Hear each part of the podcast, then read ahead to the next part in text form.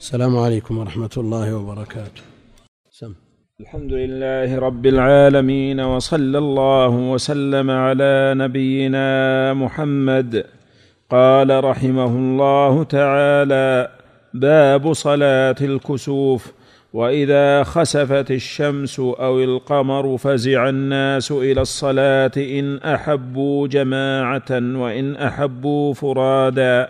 بلا أذان ولا إقامة يقرأ في الأولى بأم الكتاب وسورة طويلة ويجهر بالقراءة ثم يركع فيطيل الركوع ثم يرفع فيقرأ ويطيل القيام وهو دون القيام الأول ثم يركع فيطيل الركوع وهو دون الركوع الأول. ثم يرفع ثم يسجد سجدتين طويلتين فإذا قام يفعل مثل ذلك فيكون أربع ركعات وأربع سجدات ثم يتشهد ويسلم وإذا كان الكسوف في غير وقت صلاة جعل مكان الصلاة واذا كان الكسوف في غير وقت صلاه جعل مكان الصلاه تسبيحا والله اعلم الحمد لله رب العالمين وصلى الله وسلم وبارك على عبده ورسوله نبينا محمد وعلى آله وأصحابه أجمعين أما بعد. فيقول المؤلف رحمه الله تعالى باب صلاة الكسوف وهو من إضافة الشيء إلى سببه لأن سبب هذه الصلاة هو الكسوف. والكسوف والخسوف ذهاب ضوء أحد النيرين الشمس والقمر أو بعضه سواء كان الكسوف كليا لضوء الشمس أو كليا لضوء القمر أو جزئيا لضوء أحدهما. هذا يسمى كسوف ويسمى أيضا خسوف. بعض اللغويين يقول هما بمعنى واحد الكسوف والخسوف بمعنى واحد بمعنى أنه يطلق على الشمس وعلى القمر. كسفت الشمس كسف القمر خسفت الشمس خسف القمر. إذا جمع عن الشمس والقمر فلا مانع من الإطلاق إطلاق اللفظين عليهم. إن الشمس والقمر لا ينكسفان لموت أحد ولا لحياته كما أنه يقال لا ينخسفان لموت أحد ولا لحياته. لكن بعضهم يفرق بين اللفظين إذا أطلق أو أطلق كل واحد منهما على واحد من الآيتين. فيقال كسفت الشمس وخسف القمر. وبعضهم يقول الأمر أوسع من ذلك. لا مانع من أن يقال خسفت الشمس وكسف القمر. والذي في القرآن فإذا برق البصر خسف القمر. فلا إشكال في كون الخسوف يطلق على القمر لكن هل يطلق عليه كسوف؟ هذا محل خلاف بين أهل العلم منهم من يرى أن الأمر أوسع من ذلك والكلمة تدل على المراد ولا يختلف الأمر من حيث اللغة لأن المؤدى واحد يعني ذهاب ضوء الشمس وذهاب ضوء القمر أو ذهاب بعض ضوء الشمس أو ذهاب ضوء بعض القمر سواء قيل كسف أو خسف. فالمسألة فيها سعة وجاء في الأحاديث الصحيحة لا سيما إذا جمع لا ينكسفان ولا ينخسفان. هذا الكسوف آية من آيات الله جل وعلا يخوف بها عباده. أن الشمس والقمر آيتان من آيات الله يخوف بهما عباده. والنبي عليه الصلاة والسلام لما حصل كسوف الشمس خرج يجر رداءه يظن أنها الساعة. والآن يتتبعونه ويرصدونه وتباع مع الأسف ويصمم نظارات تمكن من الرؤية بدقة.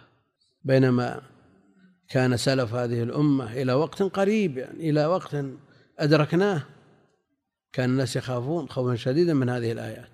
ولا شك أن خروج الأمر عن طبيعته والسنة التي حدت له لا شك أنه خلل في الكون شئنا أم أبينا عرفنا أو جهلنا. وكثيرا ما يصاحبه فتن وبلاء. حصل ما حصل قبل سنتين أو ثلاث في تركيا مات ناس. مع الأسف أنه أعلن عن آه، كسوف في بعض الجهات وحجز الناس يروحون يشوفون. سافروا من أجله. ومن له صلة بالفلك أو بعض من له صلة بالفلك تجده يهون من شأن هذه الآيات. يقول ظاهرة طبيعية وتعود في الدقيقة الفلانية وفي الثانية الفلانية. يعني ما له داعي أن الإنسان يفزع ويخاف. يعني كأنك على سيارة ميلت على الصحراء ورجعت الأسفلت إيش صار؟ يعني هذا تصورهم لهذه الآيات والنبي عليه الصلاة والسلام خرج يجر رداءه يظن أنها الساعة.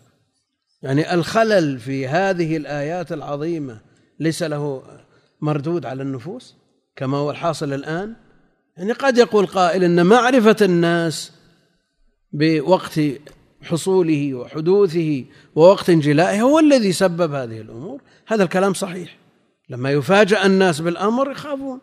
لكن لما يقال لهم قبل بمدة طويلة أنه سوف يحدث في المكان الفلاني في الساعة الفلانية وينجلي في الساعة الفلانية ناس. مع ما على قلوبهم من ران ومع ما عندهم من تساهل وإدبار الأمر عادي. معرفة وقت الكسوف يختلف فيها اختلاف العلم اختلافا عظيما.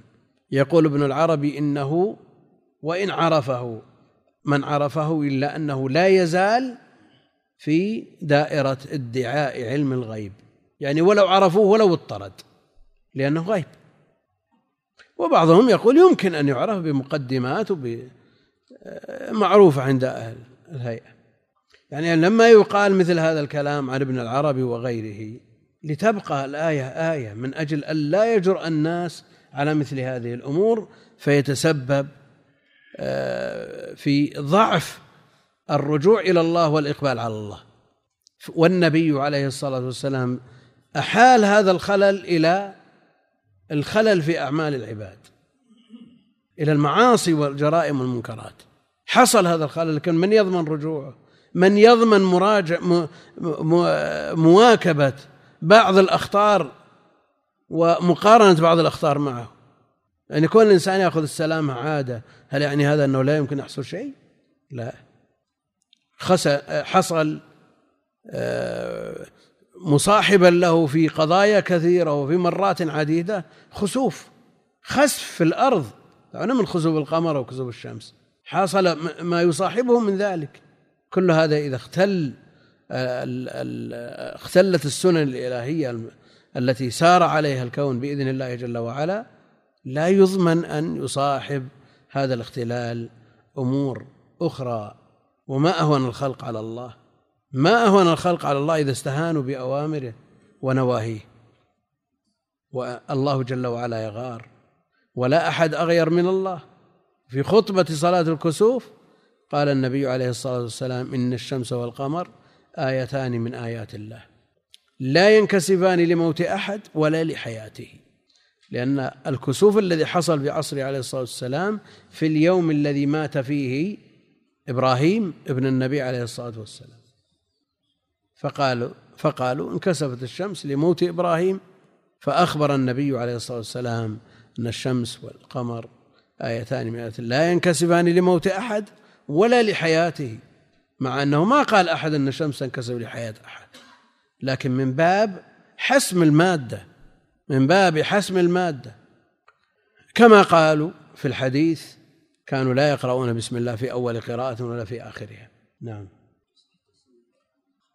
الخلل من الله جل وعلا هو الذي أوجد هذا الخلل. يعني اختلاف الأمور ما بخلل؟ اختلال الأمر ما بخلل؟ اختل سيرها عن مساره ها؟ شقوق هذه شقوق في حال العادة. يعني لو نظرت إليها في حال ما وجدت شيء. محكمة. السماء ذات الحبك.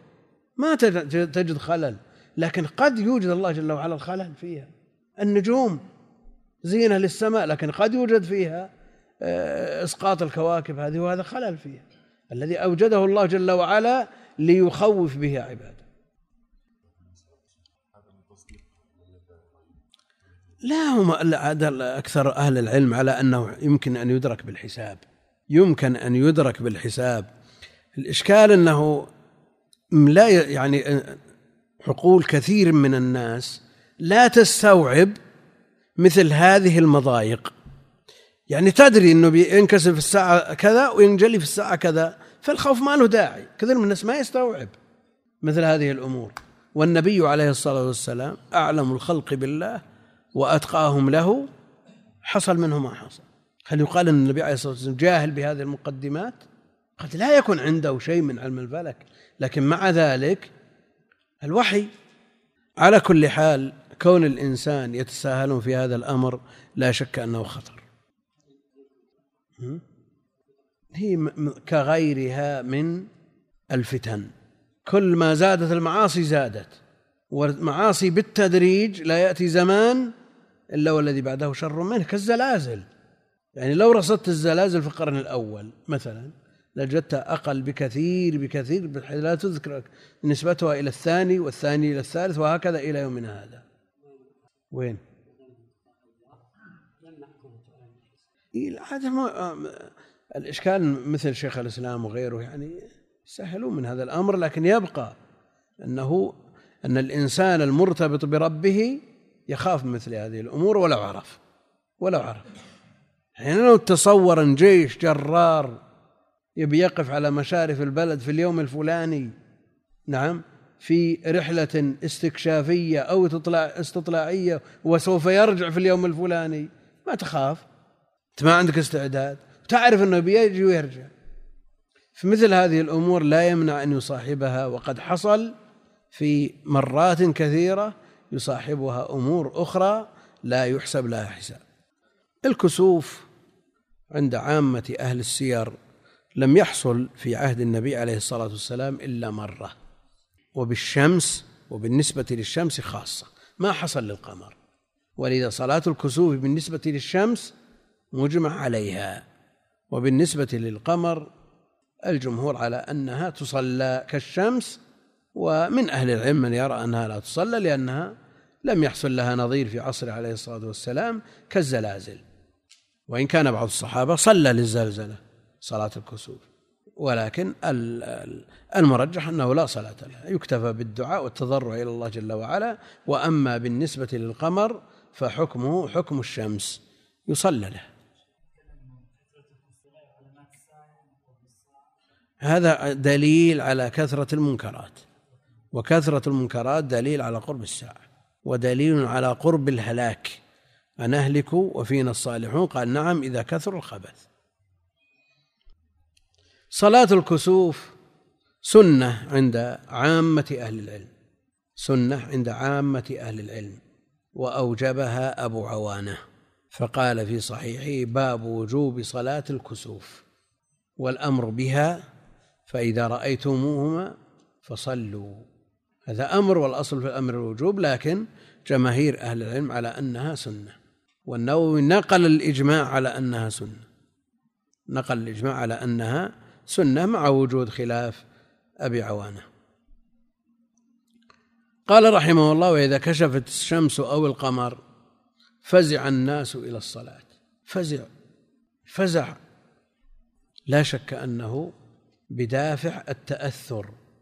والآن تسمع بعض الأخيار من طلاب العلم يكونون في مجلس له وعبث وكلام بعضه مباح وبعضه يصل إلى المكروه قد يتعدى إلى ذلك فضلا عن عامة الناس ونكت وضحك ويستمرون في طريقهم إلى المسجد إلى أن يقفوا في الصف أين الفزع؟ أين الفزع؟ كل هذا بسبب إخبار الناس بوقت الكسوف ولعل من مصلحة الناس ألا يخبروا قد يقول قائل وش يدريهم الناس بليل وبينامون لأن الكسوف إذا لم تترتب عليه فائدته وهو الإقبال على الله والتأثر والفزع كما كان النبي عليه الصلاة والسلام صارت الصلاة يعني أثرها ضعيف. لماذا يصلي الناس؟ لينكشف ما بهم. فإذا كنت مقبلا على هذه الصلاة وأنت تسخر أو تنكت أو تضحك أو إيش معنى هذه الصلاة؟ هل جئت لي؟ جاء الحث على الصدقة وكثرة الاستغفار. حتى حتى ينجلي ما بالناس. والتوبة إلى الله جل وعلا من جميع الذنوب لتكون سببا لرفع ما حصل. والناس يقولون ما له داعي ساعتين ثلاث ورايح إذا قلت هذا الكلام نم لا تجي تصلي. إذا لم تترتب الآثار على هذه الصلاة فلا قيمة لها فزع الناس إلى الصلاة. النبي عليه الصلاة والسلام إذا حزبه أمر فزع إلى الصلاة. استعينوا بالصبر والصلاة. فالصلاة شأنها عظيم في الدين. إن أحبوا جماعة وإن أحبوا فرادا إن أحبوا جماعة وإن أحبوا فرادا لكن النبي عليه الصلاة والسلام صلاها جماعة في مسجده وصلى معه الصحابة رضوان الله عليهم رجالا ونساء. رجالا ونساء. دخلت أسماء كما في الصحيح والناس يصلون فاستغربت فأشارت عائشة إلى السماء. فنظرت إليها فقالت آية؟ تقولها أسماء. فأشارت عائشة برأسها نعم. يعني ما تكلمت لكن إشارة نعم واضح. فأصابها الغشي. أسماء. ترشت بالماء. يعني هل واقع؟ خيار الناس اليوم يقرب من مثل هذا؟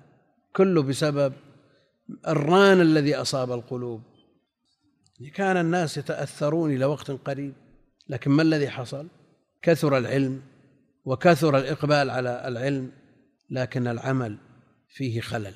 العمل عند كثير من المتعلمين فيه خلل. ولذلك ترتيبهم في الأولويات يعجب منه العاقل فضلا عن العالم. في الأولويات في الواجبات. يعني تجد الصلة وبر الوالدين في آخر القائمة عند كثير من طلاب العلم. وتجد تشبث بسنن يؤجر عليها ويثاب عليها وهي من الدين لكن أي الأعمال أفضل؟ الصحابة يسألون عن الأفضل عند الله جل وعلا. وإذا كثرت شرائع الإسلام على الشخص لا بد أن يفاضل. والمفاضلة بين العبادات أمر معروف. فكيف بالواجبات؟ الله المستعان. النبي عليه الصلاة والسلام صلاها جماعة في مسجده وصلى معه صحابته رضوان الله عليهم وإن أحبوا فرادا لكن من صفة هذه الصلاة ومن ميزاتها أنه صلى جماعة كما فعل النبي عليه الصلاة والسلام. لكن البعيد عن الجماعة مثلا يصليها يصليها فرد المرأة في بيتها تصليها. على كل حال الجماعة هي الأصل وإذا كان الحضور إلى الجماعة يشق لا شك أن أنه صلى فرادى بدون إثم لأنها سنة عند جماهير أهل العلم بلا أذان ولا إقامة. إن كان المراد بالأذان المعروف للصلوات الخمس فلا أذان ولا إقامة. وأما النداء لها بالصلاة جامعة فهذا ثابت. فهذا ينادى لها بالصلاة جامعة أو الصلاة جامعة. يقرأ في الأولى بأم الكتاب. إذا كبر يقرأ يستفتح ويقرأ الفاتحة ثم يقرأ سورة طويلة. ما جاء في حديث عن ابن عباس نحو من سورة البقرة. لا صل مرة أو اثنتين أو ثلاث لكن آه، حتى يغلب على ظنه أن النيام استيقظ. ندى هو ندى هو ندى يقرأ في الأولى في الركعة الأولى وفي القيام الأول بأم الكتاب وسورة طويلة. نحو من سورة البقرة. ويجهر بالقراءة لأنه جاء التصريح بها في أحاديث صحيحة صريحة جهر بها. وبعضهم يقول يسر بها. لماذا؟ لأن الصحابي قال نحو من سورة البقرة. ولو كان يسمع القراءة لقال قرأ سورة البقرة أو قرأ كذا. ما يدل على أنه لم يجهر بها نقول ما يلزم لأن الصحابي يحتمل يكون بعيد عن النبي عليه الصلاة والسلام فلم يتبين ما قرأ. كيف؟ ولو كان بجوار المسجد. قرب الإمام؟ لا. ما يصل ما يصل. صار باب مقفل. المقصود أن المحكم يقدم على المتشابه. والصريح يقدم على غيره. جاء التصريح بأنها جهر. وبعضهم يفرق بين كسوف الشمس وخسوف القمر. فيقول بالنسبة للقمر يجهر لأنها صلاة ليلية وبالنسبة للشمس لا يجهر لأنها نهارية فيرد على مثل هذا بصلاة العيد والاستسقاء والجمعة. كلها صلاة نهارية ويجهر بها. نعم. لا يخفض صوته. هو يقرأ ما هو بيقرأ للمأمومين يقرأ للمأمومين لكن إذا كثروا بحيث لا يبلغهم صوته ما يلزم. على كل حال قد يكون أبلغ. قد يكون أبلغ. نعم. لا لا لا هو يحفظ البقرة لكن هو بعيد. دائما نصلي بمساجد ما نسمع وش يقولون. إحنا مسجدنا هذا أحيانا آه، يسجد الثاني إحنا ما سمعنا ورافع من الأولى. سيما البعيد عنه. وهو مسجد يعني صغير. كيف بالمساجد الكبار؟ كيف بكثرة الناس وزحامهم؟ واحتاج الناس إلى مبلغين واحتاج الناس إلى مكبرات. كل هذا من أجل أن لا يقال نحو كذا مع إمكان أن يقال قرأ كذا. الصلاة ولا؟ إيه ما في صارف إلا حديث علي غيرها وما أشبه. الذين يصرفون الصلوات الأخرى التي جاء بها الأمر بحديث هل علي غيرها قال لا إلا أن تتطوع. لا هو اللي يخشى من انعقاد الإجماع قبل أبي عوانة. هذا اللي يخشى. ويجهر بالقراءة ثم يركع فيطيل الركوع. يطيل الركوع. ويكثر فيه من التعظيم لله جل وعلا مع التسبيح. بعضهم قال يسبح مئة تسبيح. لكن هذا ليس عليه دليل إنما يطيل الركوع فيكون آه، ركوعه مناسب لقيامه ثم يرفع فيقرأ ويطيل القيام يقرأ الفاتحة ويقرأ سورة طويلة دون السورة التي قرأها في القيام الأول. نعم.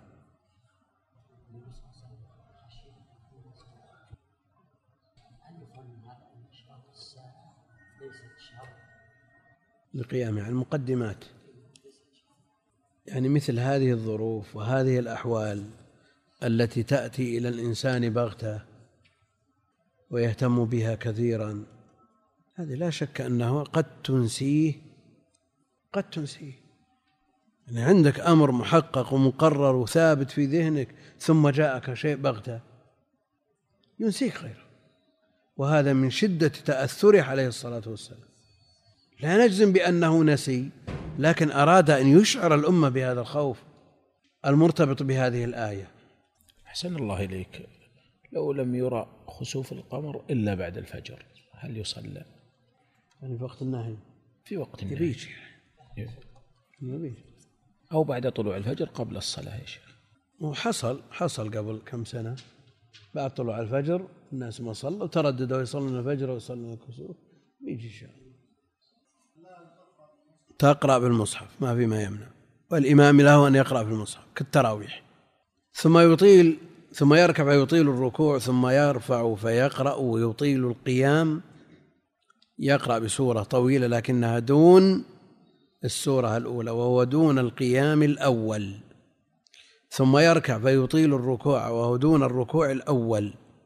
ثم يرفع ثم يسجد سجدتين طويلتين. فإذا قام يفعل مثل ذلك يعني في الركعة الثانية. في كل ركعة ركوعان وسجدتان. هذه هي الثابتة المتفق عليها في صلاته عليه الصلاة والسلام للكسوف الذي حصل في وقته في الصحيحين وغيرهما وهي أرجح من غيرها مما ورد من الصور ورد في صحيح مسلم ثلاث ركوعات في كل ركعة وورد فيه أيضا أربع ركوعات في كل ركعة وورد في غير الصحيح في غير مسلم في سنن أبي داود وغيره خمس ركوعات. الحادثة عند جماهير أهل السير ما حصلت إلا مرة واحدة فهل يمكن أن يصحح جميع ما ورد؟ ويقال يصلى على الهيئات كلها. كل مرة يصلى على هيئة. من هذه الهيئات و آه، من أهل العلم من يرى أنها أنها ركعتان لا صفة لهما زائدة. لا صفة لهما زائدة. ركعتان بركوع واحد كل ركعة بركوع واحد. فإذا رأيتموهما فصلوا كأحدث صلاة صليتموها من المكتوبة. أحدث صلاة هي صلاة الصبح لأن الكسوف في عهده عليه الصلاة والسلام إنما حصل في الضحى لما ارتفعت الشمس.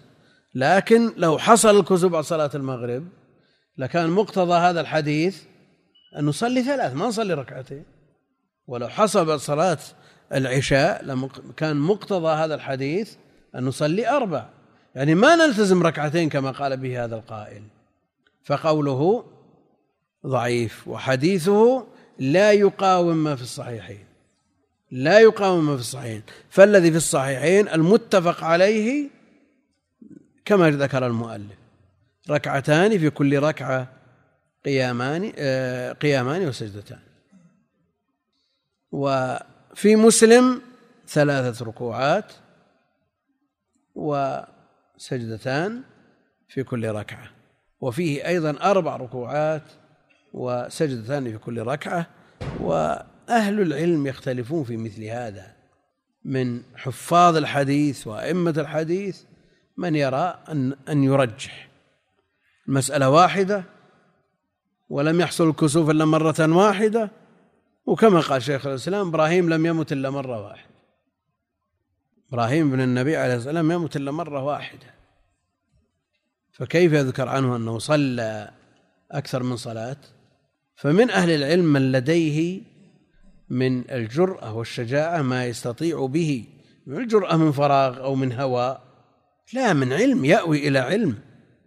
ولا يتردد في ترجيح الأقوى والحكم على ما عداه بالشذوذ.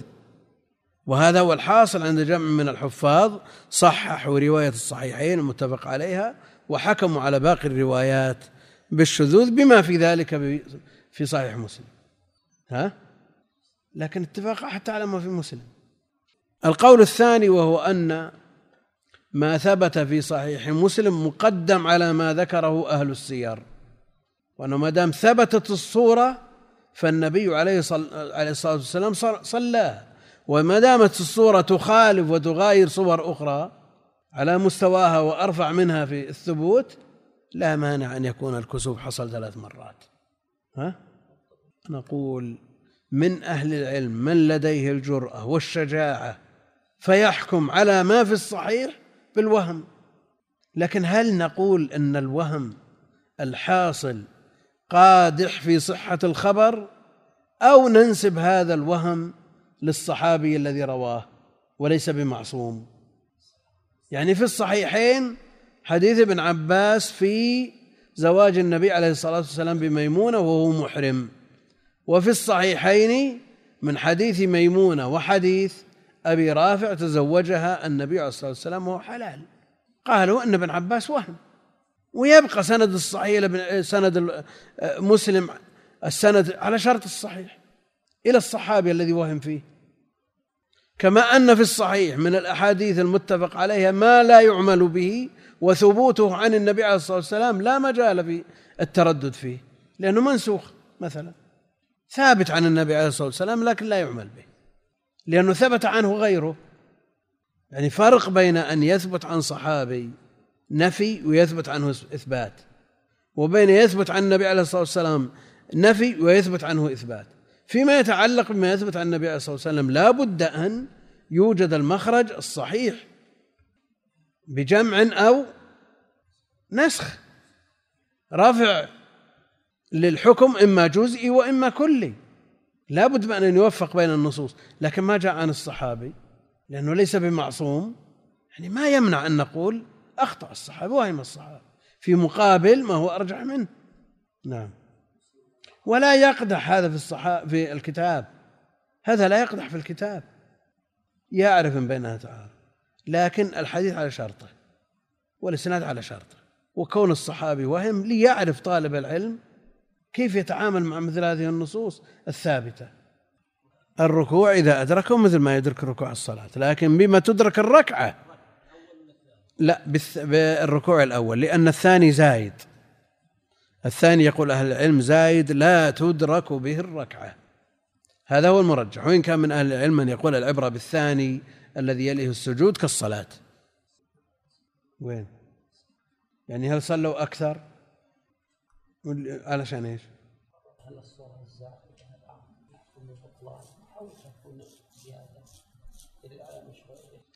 هو العبرة بما ثبت عن النبي صلى الله عليه وسلم. عندنا أسانيد صحيحة وفي الصحيحين وظاهرها التعارض. لا بد أن نتعامل معها. بغض النظر عن كونهم صلوها ولم يصلوها. يعني كلنا على اجتهاد. يمكن ابن عباس يصلي. لأنه روى الصور الثانية. وغيره يمكن يصلي لأنه اقتنع بالصور الثانية. على كل حال الأمر سهل إن شاء الله. بعضهم يقول إن الركوع الثالث والركوع الرابع ليس بركوع على الحقيقة وإنما كان النبي عليه الصلاة والسلام يرفع رأسه ليرى الآية هل انجلت أو لا ثم يعود. فبعضهم يحسبه ركوع مستقل وبعضهم يقول لا هذا من الركوع الأول.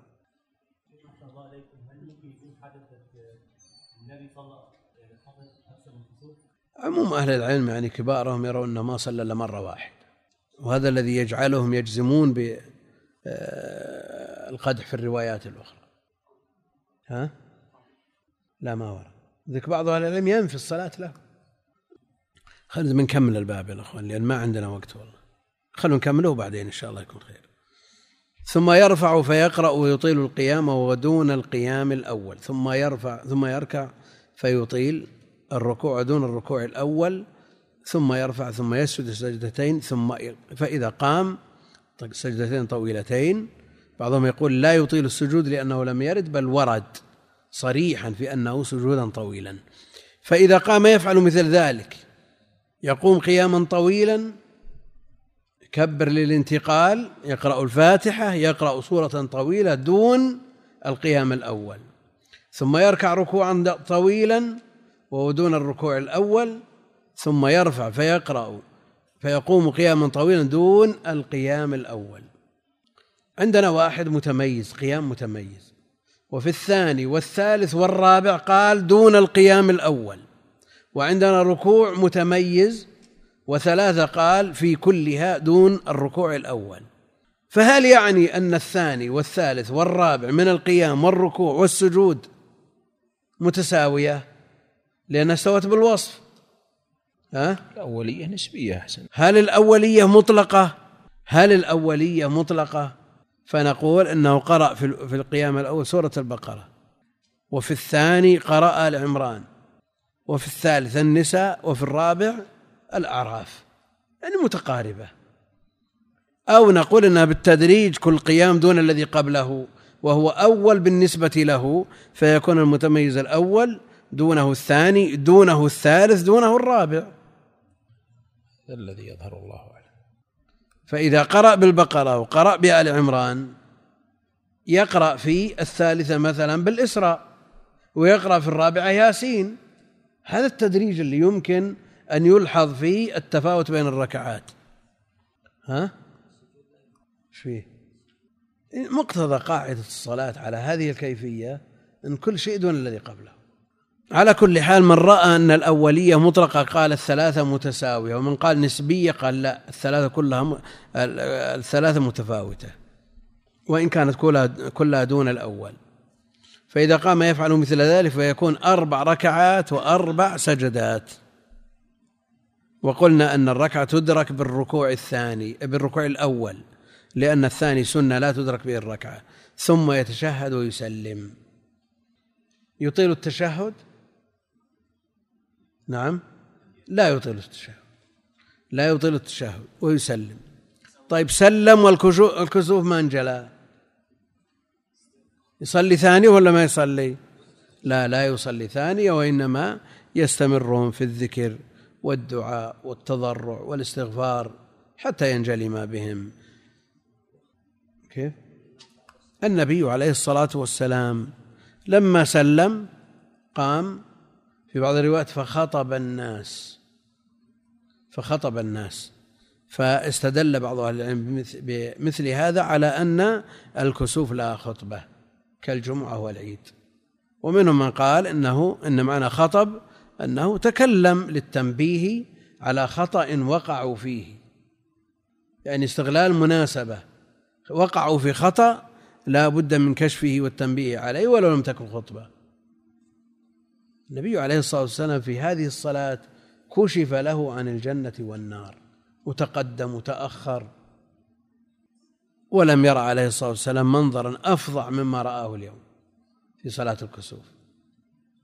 كشف له عن النار فتكعكع عليه الصلاة والسلام. كشفت له الجنة فأراد أن يأخذ أن يأخذ قطفا من من عنب. على كل حال هذا الموطن موطن فزع نعم حالنا وهذا من ضمن ما نعيشه من تفريط لا يدل على أدنى شيء من هذا. وهذا حال كثير من الناس. فضلا عن الناس الذين يسافرون من أجل أن يروا واستحدثوا الوسائل من أجل النظر إليه بدقة. والله المستعان. يعني ما ما ذكر من القضايا أن بعض الناس عمي من رؤيته كف بصره من أجله. أحسن الله إليك. هل يراعي الإمام حال الضعاف من المأمومين في الإطالة أو لا يراعي في هذه الصلاة؟ لا يراعي. شأنها الطول فالضعيف يجلس. ها؟ على كل حال يصنع يجلس ويهمل بالركوع بقدر الذي لا يشق عليه. وإذا كان الكسوف في غير وقت صلاة يعني في وقت نهي حصل الكسوف في وقت النهي. قال جعل مكان الصلاة تسبيحا وهذا جار على قاعدة المذهب في أن أوقات النهي لا يصلى فيها شيء لا ذات سبب ولا غير ذات سبب ولا يصلى في هذه الأوقات شيئا من النوافل ولو كانت ذات سبب.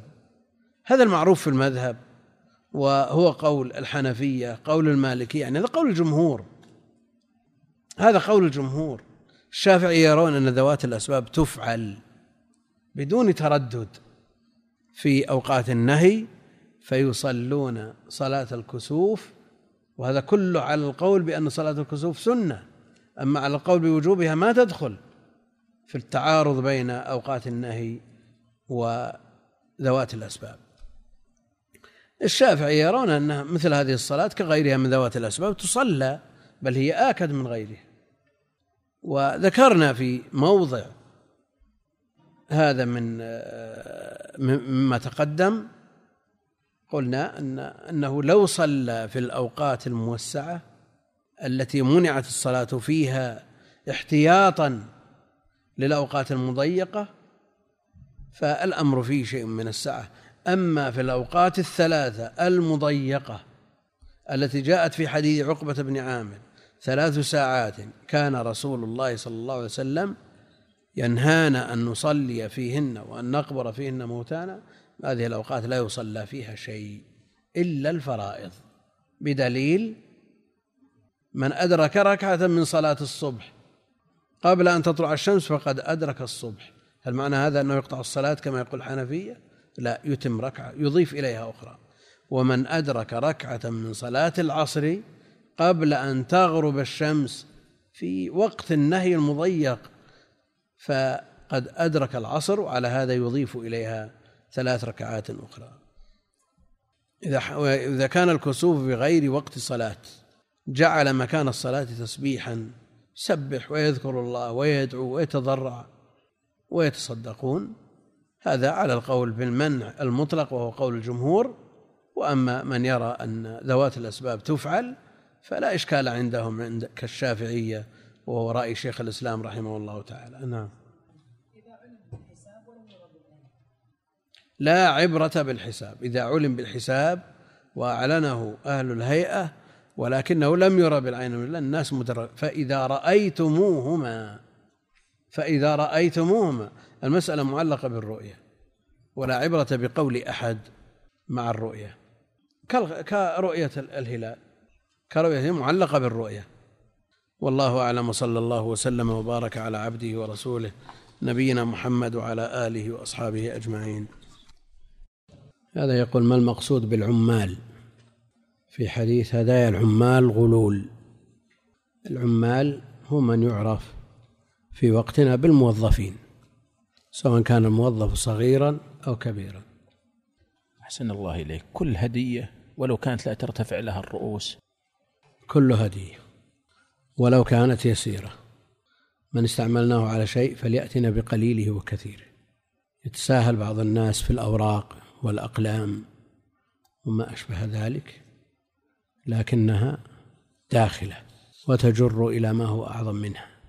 نعم الكتابة بالقلم ولو كانت لأمر خاص طارئ يعني لا تلتفت لها همة أوساط الناس لأنك لو قلت أعطني القلم أكتب لأي شخص من الأشخاص ما تردد.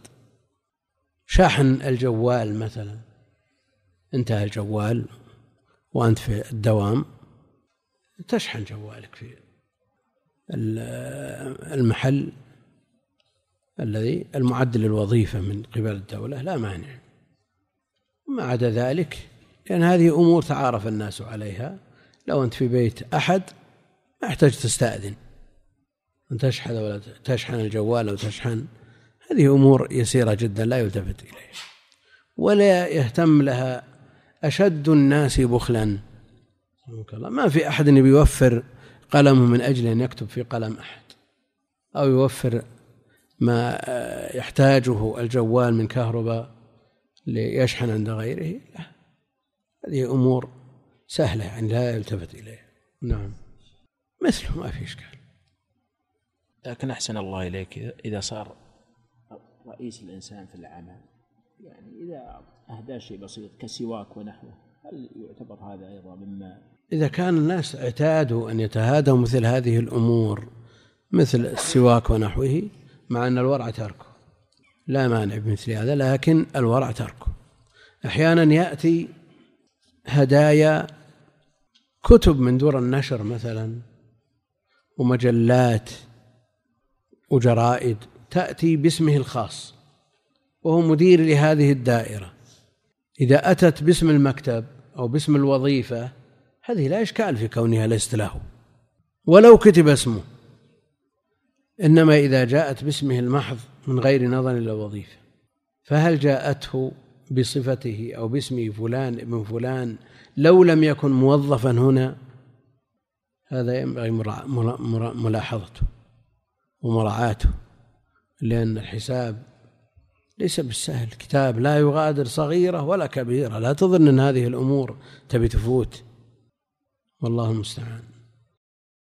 يقول نص بعض الفقهاء على كراهة جمع الأعوان وشهر السلاح لإنكار المنكر.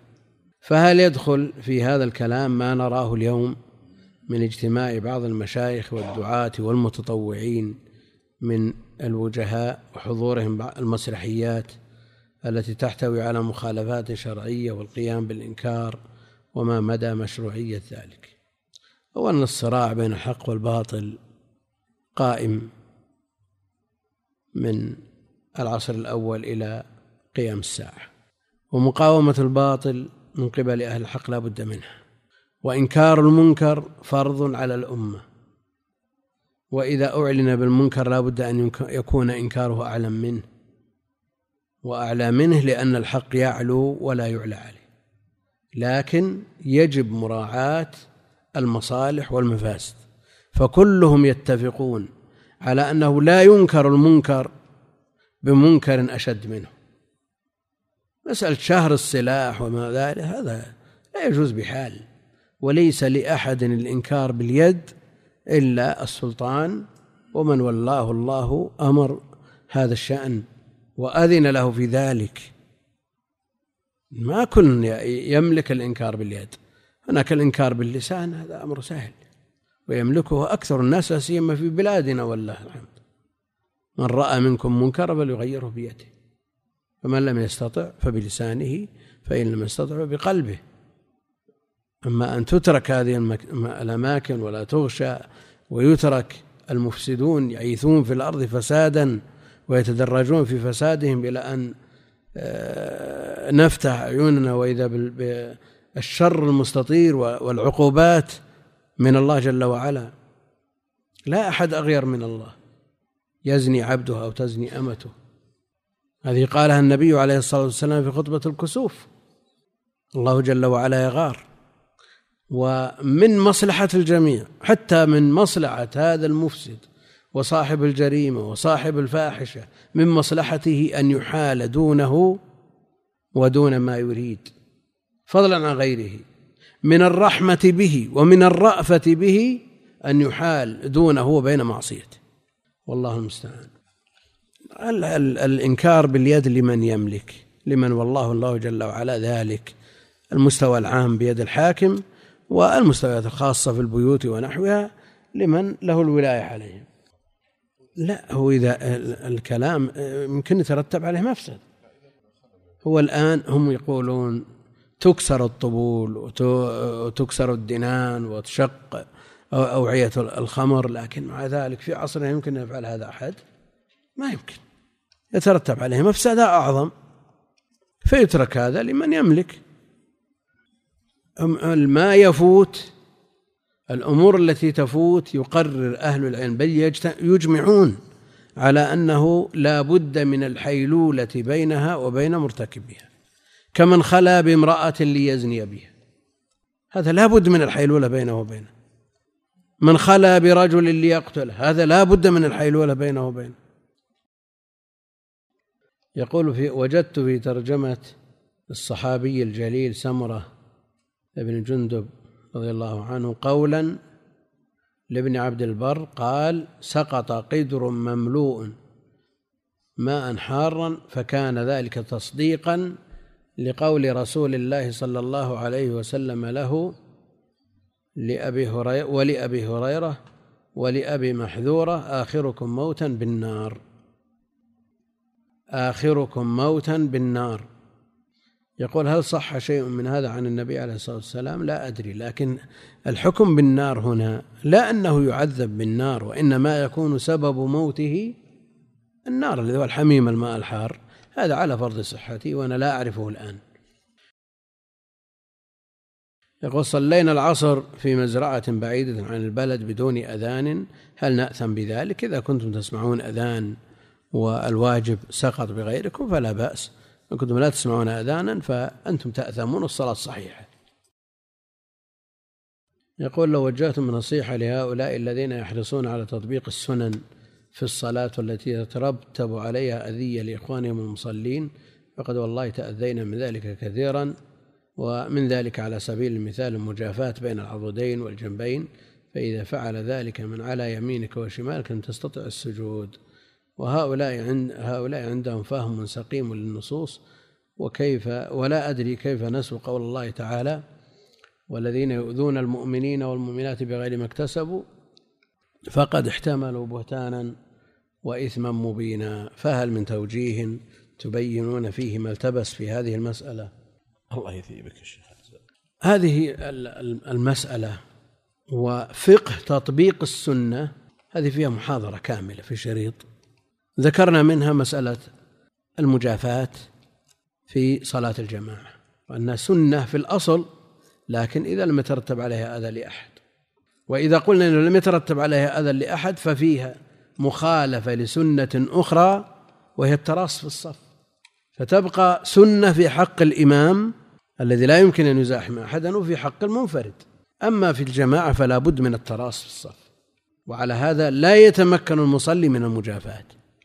مسألة إلزاق القدم بالقدم هذه ينفر منها كثير من الناس. والمطلوب منها المحاذاة بالقدم وبالمنكب وبالركب.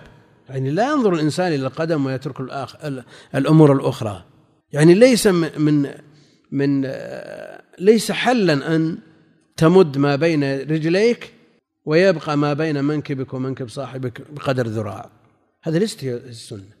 إنما المقصود في المصافة أن تأخذ مكانا وحيزا من الصف بقدرك بحيث لا يكون هناك فراغ بينك وبين صاحبك.